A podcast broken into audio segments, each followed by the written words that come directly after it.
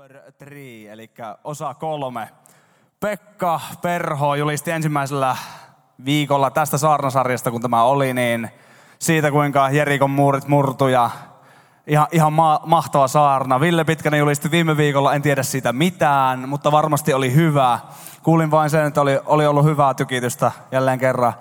Veli Ville Pitkäseltä taattua tavaraa. Terveisiä Suomen Turusta. On heilutusterveiset teille jo, hei. Eturivi vilkutti, näin ei tiedä mitä. Tämä on siis vanha tapa näissä piireissä.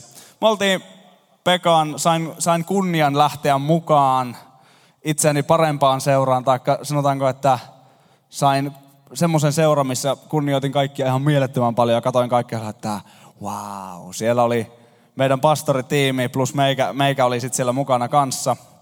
Ja oli ihan mahtava, mahtava reissu Turkuun. Ja siellä Turussa oli semmoiset päivät tai semmoiset vähän niin kuin messut, semmoinen, semmoinen setti. Ja siellä oli Suomen helluntai-liikkeen työntekijöitä paljon ja tiedättekö mikä mua niin lämmitti mieltä siellä? Siellä oli aika paljon nuorta sukupolvea. Ja tiedättekö, sukupolvien väliset muurit on murtumassa hyvällä tavalla. Ei ole tapahtumassa mitään vallankaappausta tai mitään semmoista, että otetaan törkeästi yli jonkun, jonkun toisen, vaan, vaan tapa, on tapahtumassa sukupolven vaihdoksia paljon. Ja mä uskon, että se tulee tekee ja se tulee murtaa monia muita muureja tässä maassa. Tänään mun aihe, mistä mä teille julistan ja puhun, on nouse.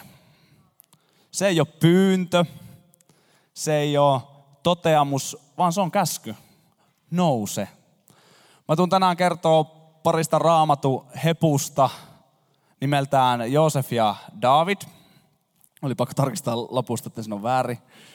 Ihan, ihan oma puhe on. ja mä uskon, että tämä sana on joku semmoinen, että tässä on, ja tämä saarnasarja muutenkin, mä Pekalle siitä, kun tämä saarnasarja alkoi, niin mä sanoin siitä, että tämä saarnasarja tulee olemaan jotain sellaista, mikä tulee muuttamaan meitä Seinäjoen iltana ja tulee muuttamaan meitä nuorena sukupolvena. Mä uskon, kun mä katson teitä ja kun mä tapaan teitä, että tässä on sukupolvi, joka tulee tekemään historiaa. Mä tapasin täällä porukkaa, jotka todella oli Tampereelta. Oikein lämpimästi tervetuloa Seinäjoelle. Eikä tässä vielä kaikku, kaikku, eikä tässä vielä kaikku. Tere Ehtosta. Meillä on myös ystäviä Pomarkusta täällä. Ja sitten tää oli niinku kaikista absurdein, mä kysyin varmaan neljä kertaa. Meillä on myöskin ystävä, ystävä Kajaanista. Tiedättekö, siis tää ei ole vitsi. Seinäjoen ilta ei ole mikä tahansa paikka Sä oot, vali, sä oot valinnut parhaan, kun oot tullut tänne. Se oli vähän puolittainen vitsi, on niitä hyviä muitakin. mutta, mutta ihan tosissaan, niin tässä on jotain erityistä. Mä uskon, että myöskin tämä saarnasarja voi olla teille, jotka olette tullut muualta, niin tässä voi olla jotain enemmän. Jos oot ekaa kertaa Seinäjoen illassa ja ihmettelet, että mitähän toi jätkä horisee helluntai-liikkeestä, heilutustervehdyksistä ja kaikesta muusta, älä välitä, niin nämä aika moni muukin saattaa olla välillä ihan pihalla. On niin kuin kotona, nauti olostas, ja sun ei tarvi stressata mitään, jos joku menee vähän yli pleksi. Hyvä. Onko, onko kaikilla ihan hyvä fiilis? Mahtavaa. Kiitti. Kiitti Meri. On mahtavaa. Mä, siis mä oon puhunut viimeksi Seinäjoen illassa. Mä hirveän pitkä intro tulee. Mä tykkään vaan höpötellä teille, kun ei, nähty, ei nähty pitkään aikaa. Niin mä oon puhunut viimeksi Seinäjoen illassa tapahtumassa. Tuolla iltaweekendissä. Ja silloin tapahtui mussa jotain. Ja se liittyy tähän mun aiheeseenkin hyvin voimakkaasti nouse. Mulla oli ennen iltaweekendia semmoinen jakso mun elämässä, että mua painettiin alas. Mua painettiin alas, mä koin sen tosi voimakkaasti ja mä olin jo niin kuin pohdin sitä, että pitääkö mun lopettaa tämä kaikki, pitääkö mun luovuttaa tämä. Ja mä, mä koin, että, että ei musta oo. Ne asiat, mitkä mua paino alas, niin liittyy mun menneisyyteen ja irtosuhteisiin ja siihen, mitä mä tein siellä ja sitä kautta tulleisiin juttuihin, jotka sai aikaan menetystä ja tuskaa ja semmoista luopumista. Ja se teki mussa, se ei tehnyt silloin, kun se asia tuli ilmi, mikä silloin oli, mikä mua paino. Se ei, se ei silloin niin paljon mua satuttanut. Jostain syystä Jumala salli niin, että se varjeli mun sydämen silloin, että jos mä olisin silloin kohdannut sen kaiken kivun, minkä mä kohtasin viime keväänä, niin mä en olisi kestänyt sitä. Mutta se, mitä mä kohtasin viime keväänä, niin tuntuu, että se painaa mut ja murtaa mut. Mutta mitä mä päätin tehdä, oli pysähtyä ja nousta. Ja se ei johdu musta millään tapaa, ja mä kerron sulle, mistä se johtuu. Mä pyydän, että säkin voit niinku miettiä koko tämän mun puheen, puheen ajan, että mitä on niitä asioita, mitkä sun elämässä tuottaa sitä, että sua niinku painetaan alas. Mitä on niitä asioita, jotka yrittää ahdistaa sua nurkkaan tai niinku rakentaa muuria sun ympärille. Mitkä on niitä asioita? Mä pyydän, että sä mietit niitä tämän puheen ajan ja katsotaan, jos me niille lopussa jotain keksittäisiin. Ensimmäinen kaveri oli siis, ei suinkaan David, vaan Joosef. Mahtava Markus, kun olet laittanut diatkin oikeaan järjestykseen. Nämä on tosiaan tämmöisiä tosi laadukkaita. Mutta hei, mä yritin. Mulla ei koskaan aiemmin ollut. Mä, mä päätin, että 2017 mä oon valmis. Ja tässä mä oon. Joosef. Joosef oli hieno mies. Hieno nuori mies. Ja Joosef, Joosef oli tuolla Lähi-idän mailla kasvo, kasvo ja siellä, siellä huudella pyöri. Joosefille oli ihan, ihan ok nuoruus, ei siinä mitään, mutta Joosefin elämässä ensimmäinen käännekohta oli se, että sen veljet käänti sille selän.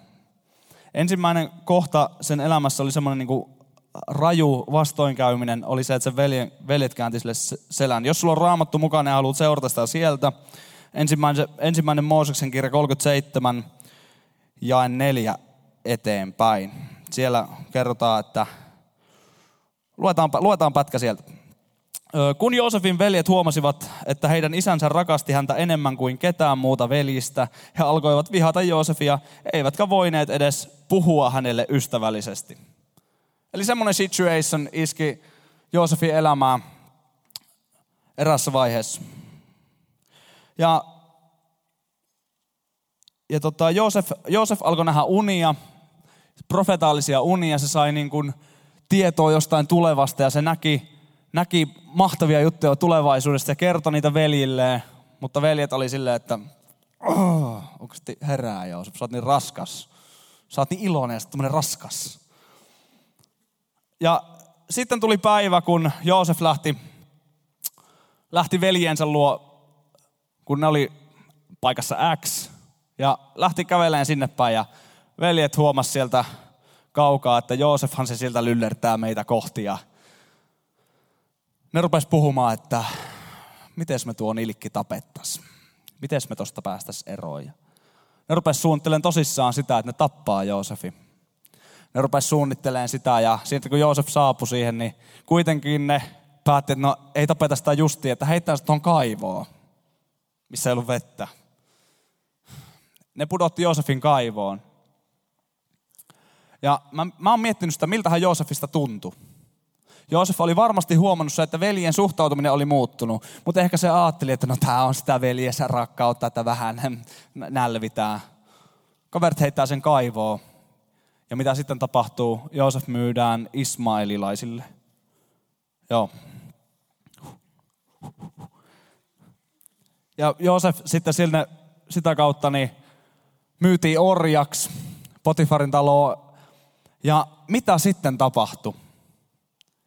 Näiden jälkeen veljet käänti selän, Joosef myytiin eteenpäin ja Joosef meni orjaksi, myytiin orjaksi. Sen jälkeen Raamattu sanoo myöskin, myös tässä, tai tässä kohdassa sanoo, että kun Mooses, tuo Joosef oli orjana, niin Herra oli Joosefin kanssa ja Joosef menesty orjana. Kaveri menestyi orjana. No ei siitä mitään, pikkusen mentiin parempiin paikkoihin palvelijaksi. Ja Joosef menestyi, menestyi sielläkin. Ei menehtynyt, vaan menestyi.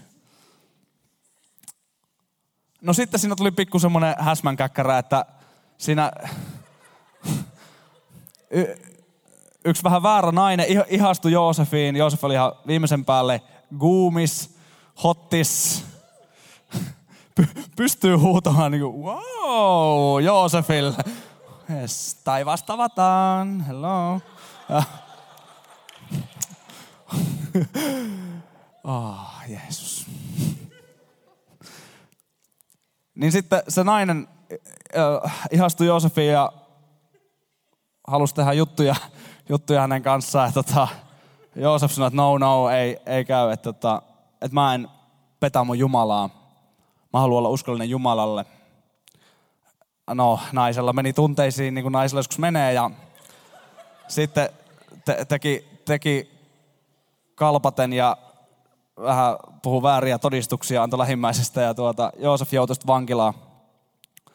Ja mitä tapahtui vankilassa? Seuraava vastoinkäyminen. Sä olit menestynyt orjana, sä olit päässyt palvelijaksi, sua kohdeltiin hyvin ja sä olit niinku, sua kunnioitettiin. Sitten tulee vastoinkäyminen, johon sä et voi itse millään tapaa vaikuttaa.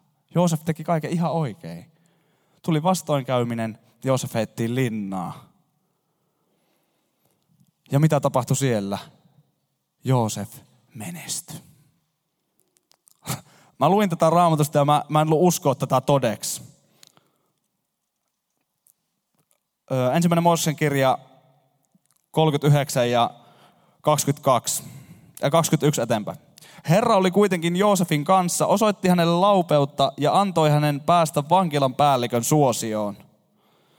Vankilan päällikkö uskoi Joosefin vastuulle kaikki vankilassa olevat vangit. Tämä täysin normaalisti. Kaikki, mitä sillä tehtiin, tapahtui Joosefin toimesta. Eli Joosef menestyi sielläkin.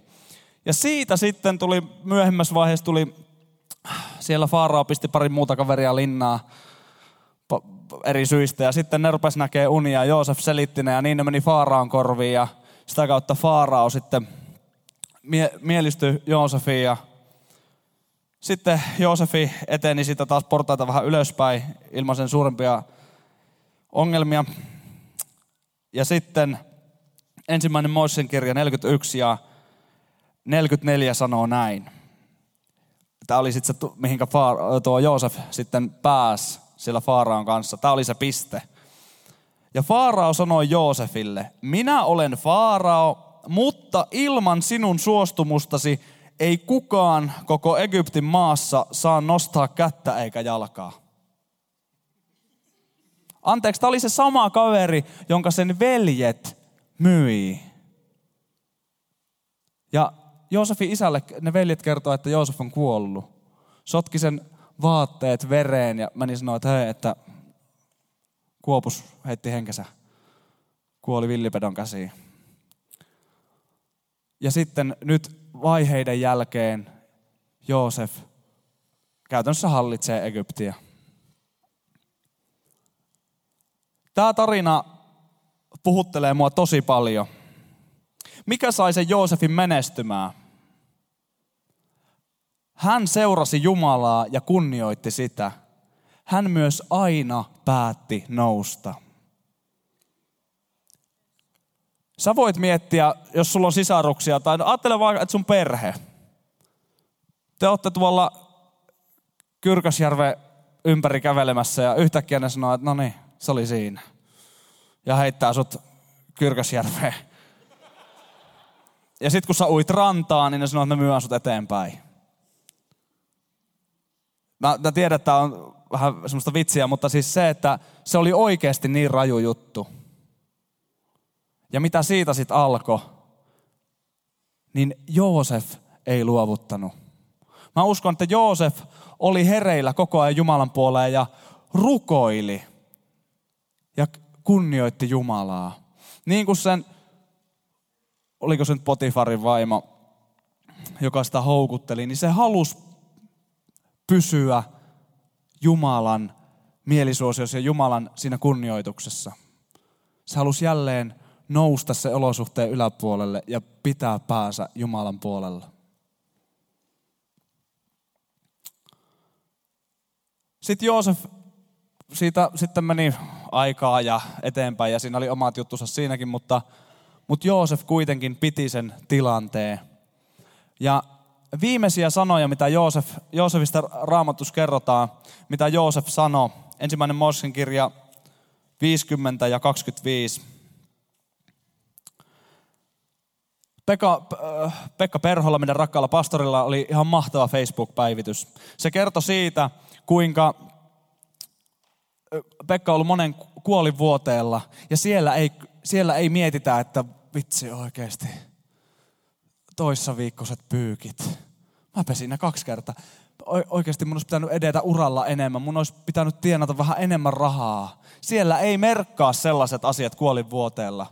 Mä en tiedä, onko Joosef sanonut nämä kuolivuoteella, mutta näin mä en haluan tästä ymmärtää. Ja mä uskon, että se oli Joosefin viesti myös meille. Ensimmäinen Moosen kirja 50 ja 25. Joosef vannotti Israelin poikia sanoen, Jumala pitää teistä varmasti huolen. Jumala pitää teistä varmasti huolen.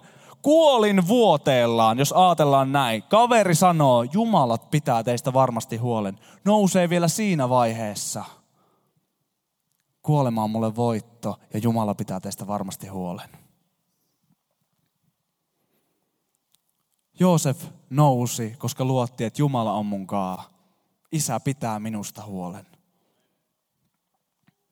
Seuraava veijari raamatusta. David. Davidillakin on aika oma, omanlainen tarina. Mahtava tarina. David oli lammaspaimen, paimenpoika, kiltti, uskollinen, hyvä jätkä. Viimeisen päälle hyvä jätkä. Ja hänkin oli, niin kuin Joosef, hyvän näköinen. No ei justi. Viimeisen päälle. Pikkusen enemmän Joosefin perään toi Maria kuitenkin. David oli mies, josta myöhemmin tuli sitten, en paljastakaan vielä, jos joku ei tiedä. Tilanne lähti, Davidin käänteen tekevät tilanteet jälleen lähti siitä, että profeetta Samuel lähti, sai Jumalalta sanan. Jumala kertoo, että käy voitelee tällainen ja tällainen kaveri kuninkaaksi. Niin kuin oikeasti kuninkaaksi. Käy voitelee se kuninkaaksi. Ja Samuel lähti etsimään sitä äijää ja meni sinne ja siellä oli paljon sen ikäisiä poikia, mistä Jumala oli Samuelille puhunut, mutta sitten oli, että ei nyt oikein tunnu siltä, että se tyyppi olisi täällä. Sitten se kysyi, että onko tässä varmasti kaikki? Sanoin, että ei, kun on meillä vielä yksi, mutta se on tuolla paimentamassa. Että se varmaan sitä tarkoita, että, että varmaan joku meistä. Niin ei Samuel sanonut, että hei kun hakekaa sekin. Ja sehän se oli se viimeinen, joka ei edes ollut paikalla, kun sinne tultiin voitelemaan kuningasta. Ja Samuel voiteli Daavidin kuninkaaksi. David, joka oli paimenpoika, voiteltiin kuninkaaksi. Davidilla oli varmaan semmoinen, että wow, okei, okay. mitä seuraavaksi? Mä menen paimentaa lampaita taas. Se meni takas paimentaa lampaita. Ja se paimenti, teolo, arvoiset teologit, ketä täällä paikalla on, niin varmasti tiedätte paremmin, mutta paimenti useita vuosia vielä lampaita. Ja palveli edelleen isäänsä uskollisesti ennen kuin hänestä sitten tuli se kuningas. Useita vuosia. Mitä? En mä olisi jaksanut odottaa. Mä olisin että tänne, missä ne bileet on, että milloin mennään. Heppaa selkään ja mennään. Kerta kaikkea, missä ne bileet on. Ei. Daavidin elämä ei hetkahtanut siitä, se vaan jatko palvelemista. Ja ei ole vielä mun aika, mä menen tekemään tätä. No, mikä oli seuraava semmoinen käänteen tekevä kohta? David siis oli paimenpoika, se oli veljensä, veljensä juoksupoika, se vei heille evästä ja kävi siellä ja oli syttynyt sota filistealaisia vastaan ja siellä David vei jälleen veljilleen evästä sinne taistelun tuoksinaan ja sen tuon Davidin vanhin veli, kohta se tulee se nimi,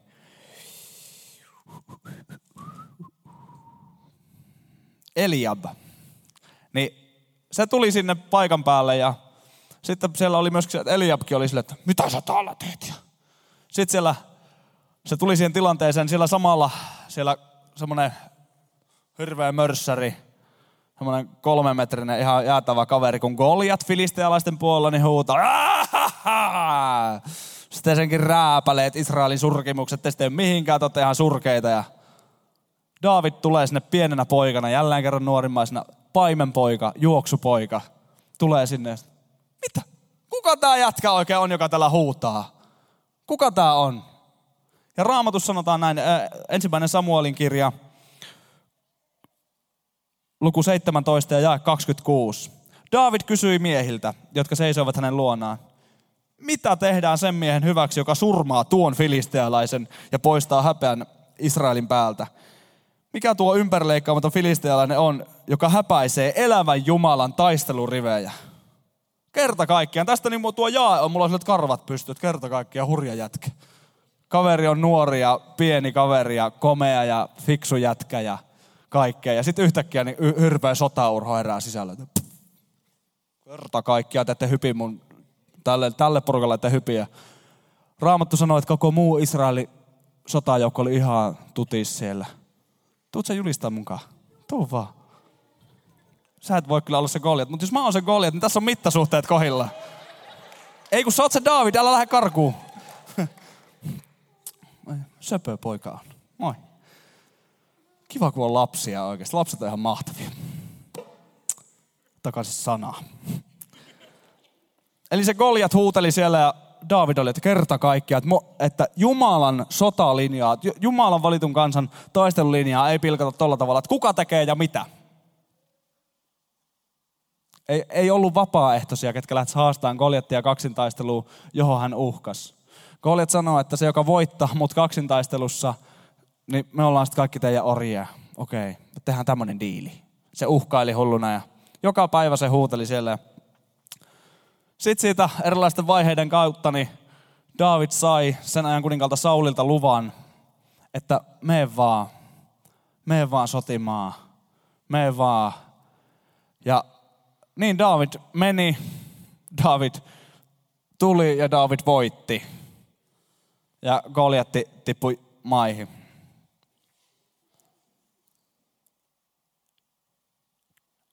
Mä mietin sitäkin niin kuin tässä, kun puhutaan niin kuin nouse-aiheesta. Mitä David teki? Kun David kipasi sinne veljen luo sinne sotaan, David olisi sinne vois voinut kanssa niin kuin säikähtää, että mitä? Kuka tuo iso mörkö tuolla toisella puolella on? Ei. David päätti, mä nousen. Mä nousen tota mörköä vastaan.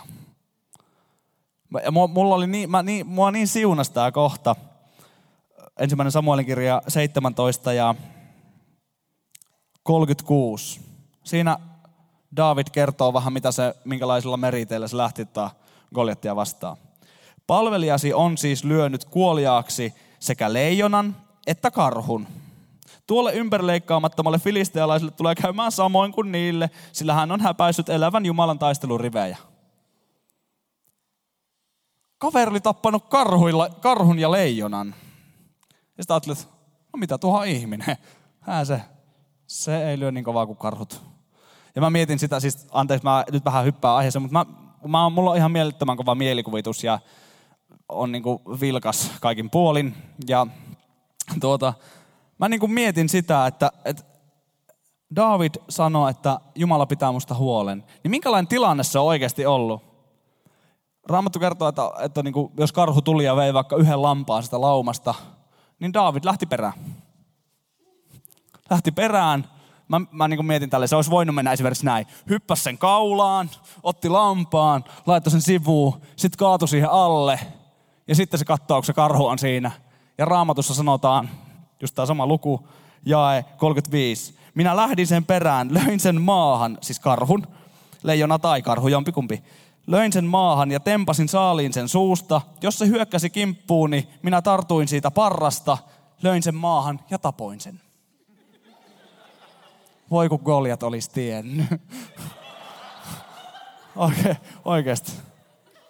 Mutta, mutta sitä kautta sitten David David voitti. David voitti, koska David nousi olosuhteista ja ennakkoasetelmista, se ryhtyi niitä vastaan. Se päätti, että mä nousen niiden yli. Se veli sanoi sille, se vihastui Davidille ja sanoi, miksi sinä tulle, olet tullut tänne ja kenelle olet jättänyt sen pienen lammaslaumasi? Siellä autiomaassa. Minä kyllä tunnen sinun ja sinun julkeutesi, sydämesi pahuuden. Sinä olet tullut katsomaan tänne vaan sotaa. Niin kuin kaverista tullut elokuvia, että hei kun mennään katsomaan mitä kyllä veri lentää, että nyt on verta ja suolenpätkiä paljon tarjolla. Ei vaan David tuli ja päätti, että mun, mun kansan ylle ei hypitä. Ja David nousi ja voitti. Ja tiedätkö, näistä hyvänä aasinsiltana päästään seuraavaan. Niin kuin David ja Joosef, niin tiedättekö mitä? Tämä on ihan raju fakta, mutta vihollinen haluaa sun päänahan. Vihollinen haluaisi napata sut ja painaa sut alas. Timi Hietala, voitko ottaa sen valkoisen paidan esiin sillä, mikä sulla on huppari alla ja tulla tänne eteen. Ja tässä semmosia hyviä. Jos on Joosef kuuma, niin niin on kyllä tuoki. Kerta kaikki. Tuu, Tino, tuu sää. Ja onko joku muu mustapaitainen mies täällä nyt joku hyvin hollilla siinä? Arttu. Niin mä tarvin toisen tulkaa ihan tänne lavalle ja tuu Timi sä tähän ihan keskelle ja veljet ottaa sitä käsikynkästä kiinni, vähän niin kuin vangista otatte, ellei ihan reilusti. Ja sitten tonne noin ja me polville sitä nyt. Noin. Ja pidätte sitä siinä. Ja tämä on, siis tää on ihan todellinen näky, minkä mä näin. Tämä on todellinen näky, minkä mä näin. On kaksi miestä, jotka ottaa yhden valkopukuisen ihmisen haltuunsa. On kaksi miestä, tumpukusta miestä, jotka ottaa yhden haltuunsa. Ja pikkuhiljaa mä näin siinä näyssä, että se ihminen alkaa painomaan, kun ne ihmiset on siinä. Se ei oikein pysty enää liikkumaan, sen on vaikea olla ja se on painettu alas. Ja mä näin myös siinä, mä en nyt vittyn tässä sitä tehdä, niin noi miehet niin potkistaa polvitaipeisiin niin kauan, että se joutuu polvistumaan. Se aina niin kuin niias ja niin kuin heilu, mutta sitten jossain vaiheessa se polvistui ja lysähti maahan. Se, mitä Joosef ja David koki, se paine, minkä ne koki, ne saattoi saada Joosefin ja Davidin polvistumaan. Ja tuossa näyssä mä ymmärsin, että nämä jätteet, anteeksi vaan Arttu ja Tino, olette nyt vihollisia. Joo, herra tee eläväksi, mikä kuoluu. Ö, mutta nämä jätkät on vihollisia ja niiden tarkoitus? Mitä, mikä on vihollisen kolmiosainen missio maailmassa? Kuka tietää? Mitä saatana on tullut maailmaan tekemään? Kyllä, varastamaan, tappamaan ja tuhoamaan. Ja mä näin sen, että nämä, se painaa tuota yhtä alas. Ja vihollinen, kun se katsoo tätä tilannetta, tätä kuvaa, niin se on sille, huh, siellä se on se Timi Hietala. Se on saanut nyt ihan, että nyt se on, se on nyt, tuo, nyt se taipuu alas jo, että nyt se on merkki siitä, että, se, että tuota, nyt, nyt, on, nyt riittää. Mutta Jumalan näkökulmasta tuo tilanne ei ole ollenkaan paha. Polvistuminen on vihollisen mielestä sitä, että, että siitä sait ja siihen jäi. Jumalan näkökulmasta toi on merkki siitä, että tästä lähdetään ylöspäin. Ja siinä unessa mä näin sitten, että tämä nousee. Se ei, sen ei tarvi pyristellä, se vaan nousee. Nousee. Ja, ja pimeys pakenee. Eli polvistuminen ei ollut merkki siitä, että me ollaan vihollisen, viholliselle alistettuja, vaan siitä, että me noustaan. Kiitos. Antakaa aplodpeljille mahtava näyttelysuoritus. Vihollinen haluaa sun päänahan. Ja vielä niin kuin haluan kertoa erään esimerkin ja tosi tarinan ilmeisesti, jonka kuulin. Mä kerran kuulin, että jollain oli ollut semmoinen suuren suuri boa käärme, tai semmoinen iso, iso kärmes kotona terraariossa. Ja se oli kasvanut sen verran isoksi jo, että se päästettiin pois sieltä terraariosta. Se oli ajatellut, että no tämähän on niin kiva ja kiva, kiltti käärme. Kuinka moni inhoa käärmeitä? Että ne on ällöttäviä. se päästi sinne asuntoon, että no tämähän on niinku mun lemmikki. Että, ja se, niillä meni oikein mukavasti alkuun. Niillä oli oikein kivaa keskenään. Ja sitten erään päivänä se niinku, sillä meni selkä sillä ihmisellä vähän huonoon kuntoon ja se tota, rupesi, niinku, meni lattialle ja makas siinä. Sillä oli joku ongelma sillä Ilmeisesti kovalla makaaminen teki hyvää sille selälle. Ja se ihmetteli, että aina kun hän käy makuulle, niin se käärme tulee siihen viereen niin kuin ihan luoti suoraksi. Ja se ihmetteli, että no onpas kivaa. Hmm. Siihen se nyt tuli isin kanssa köllöttämään, voi. Ja se teki sitä usean päivän ajan. Ja se käärme myös kasvo, mutta sitten se sai hommattua isomman terrarion, vai mikä se häkki nyt onkaan, mihin se, laittaa, se laittoi sen sinne sitten takaisin. Myöhemmin se kertoi sitä tarinaa ystävälle, mitä tämä käärme oli tehnyt. Se oli tullut ihan siihen viereen kivasti, ihan suoraksi. Niin tämä kaveri ties kertoo, että joo, että se mittaili, että mikä päivä hän on, se, on, se käärme on tarpeeksi pitkä syömään sut.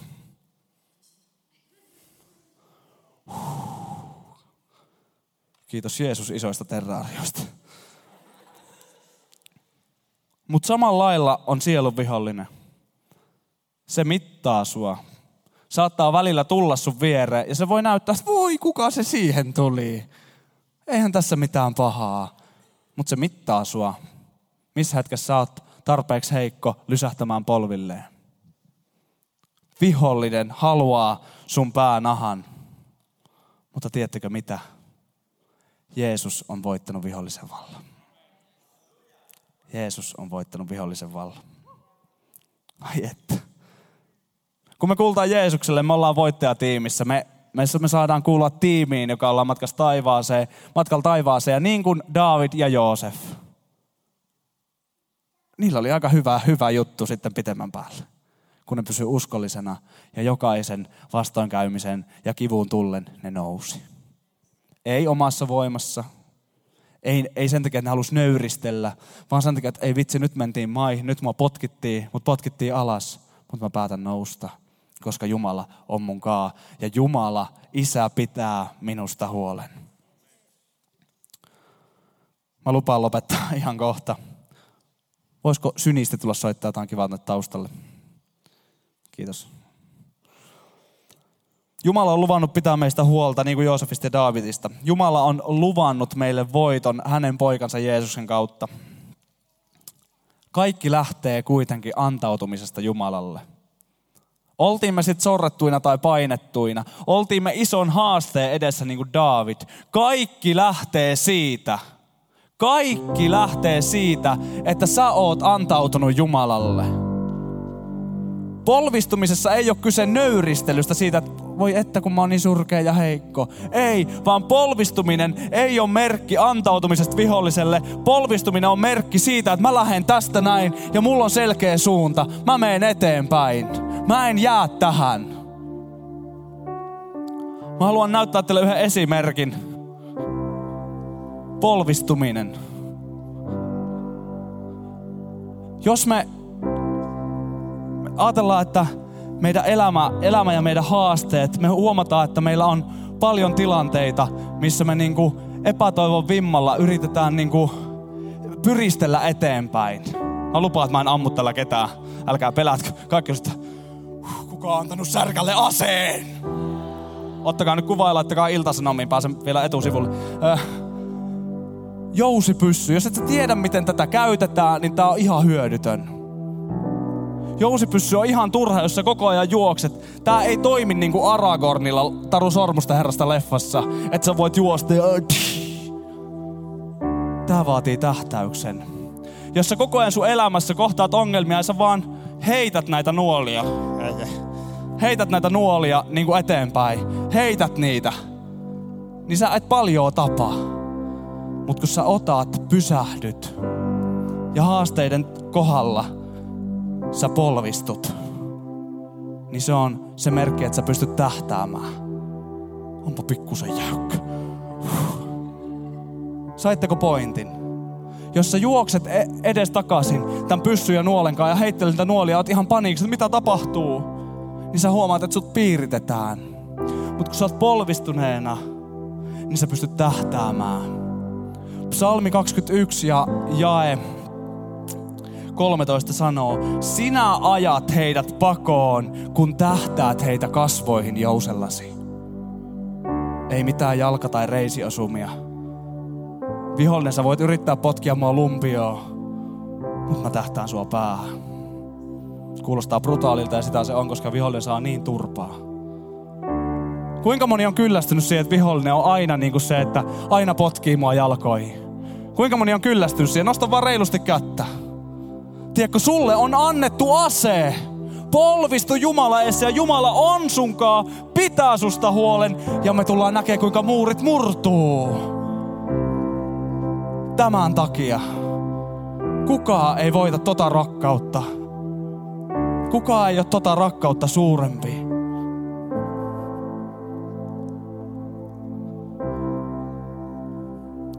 Vanhempi sukupolvi on tehnyt polvistumista ja vuosikymmeniä. Kun mä näin siellä Turussa niitä vanhoja tyyppejä, mun isä on 76-vuotias ja mun isä sanoo mulle, että häntä niin siunaa nähdä, kuinka paljon on nuorta sukupolvea. Sulla on väliä. Älä suostu jäämään sen paineen alle. Mitä jos David ei olisi koskaan tappanut Goljattia? Se täytyy tapahtua koska David nousi ja isä pitää susta huolen. Se voi, ihan sama, olit sä niin kuin Joosef tai David, ihan sama kumpaan sä pystyt samaistumaan, mutta pointti on sama. Kun sä antaudut Jumalalle, Jumala pitää susta huolen. Mitä Jeesus teki, kun Jeesus oli viimeisiä hetkiä täällä maan päällä? Oli viimeinen ateria, missä opetuslapset ja Jeesus oli koolla. Jeesus, Jeesuksella oli ihan kristallin kirkasta, mitä oli tapahtunut. Jeesus tiesi, että mä tuun kuolemaan, ihan sairaan kivuliaan kuolema.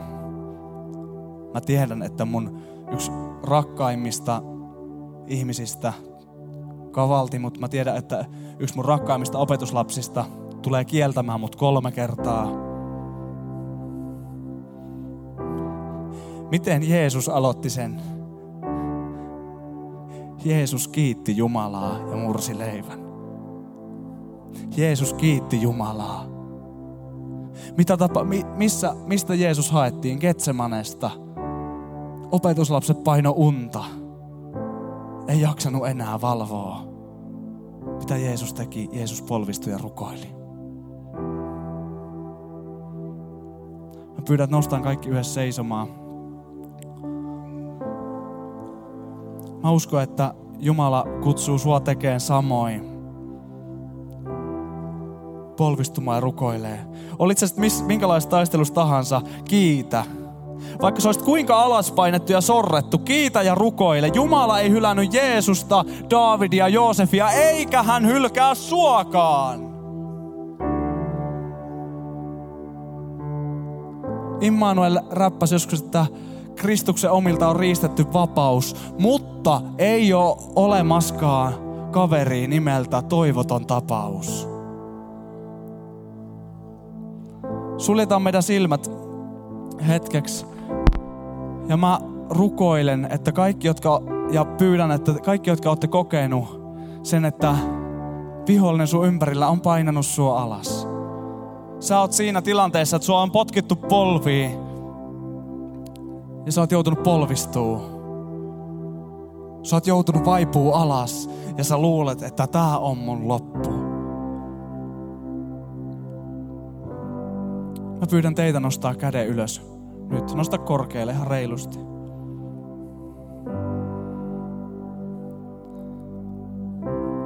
Laita sun käsi sydämelle.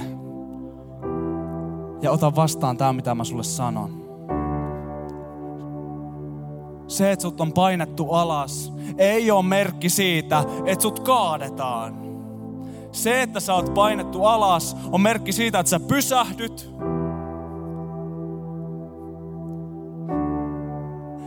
Ja Jumala on sun kaa ja nostaa sut ylös.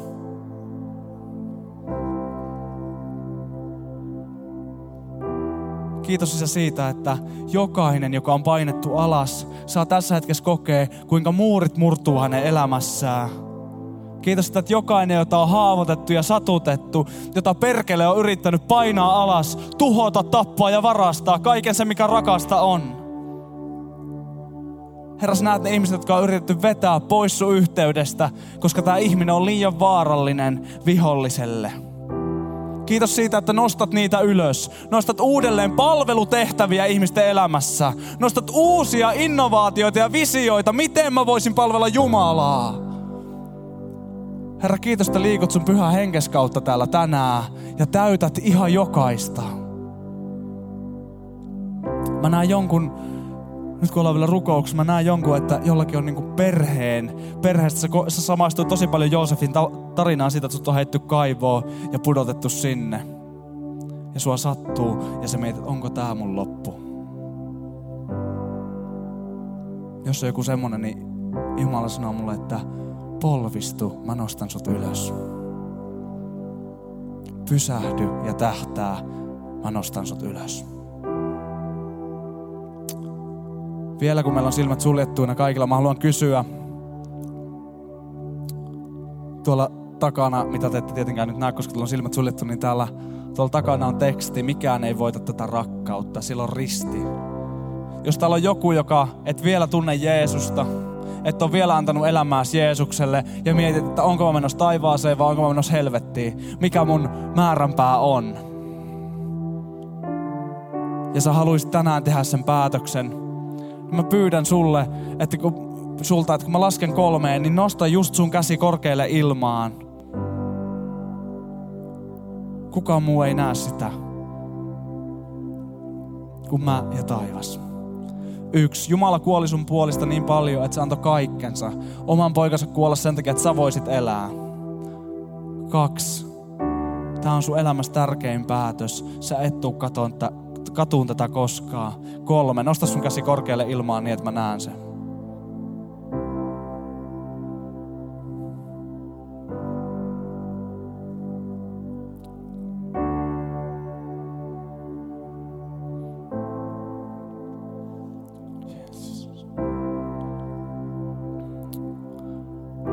Mä haluan kysyä vielä uudestaan.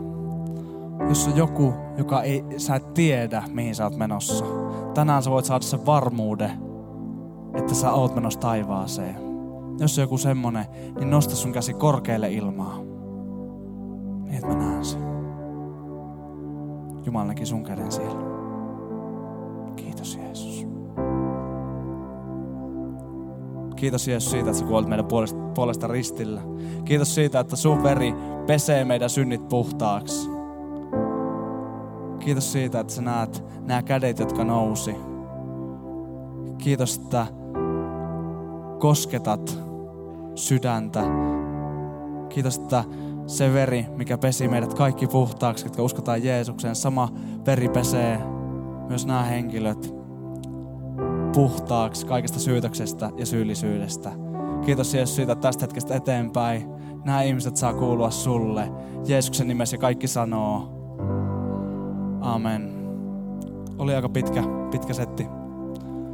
Jäädään ylös. Mä haluan haastaa. Ylistäminen on mahtava keino osoittaa, että mä, mä en jää alas, mä, vaan mä haluan lähteä ylös.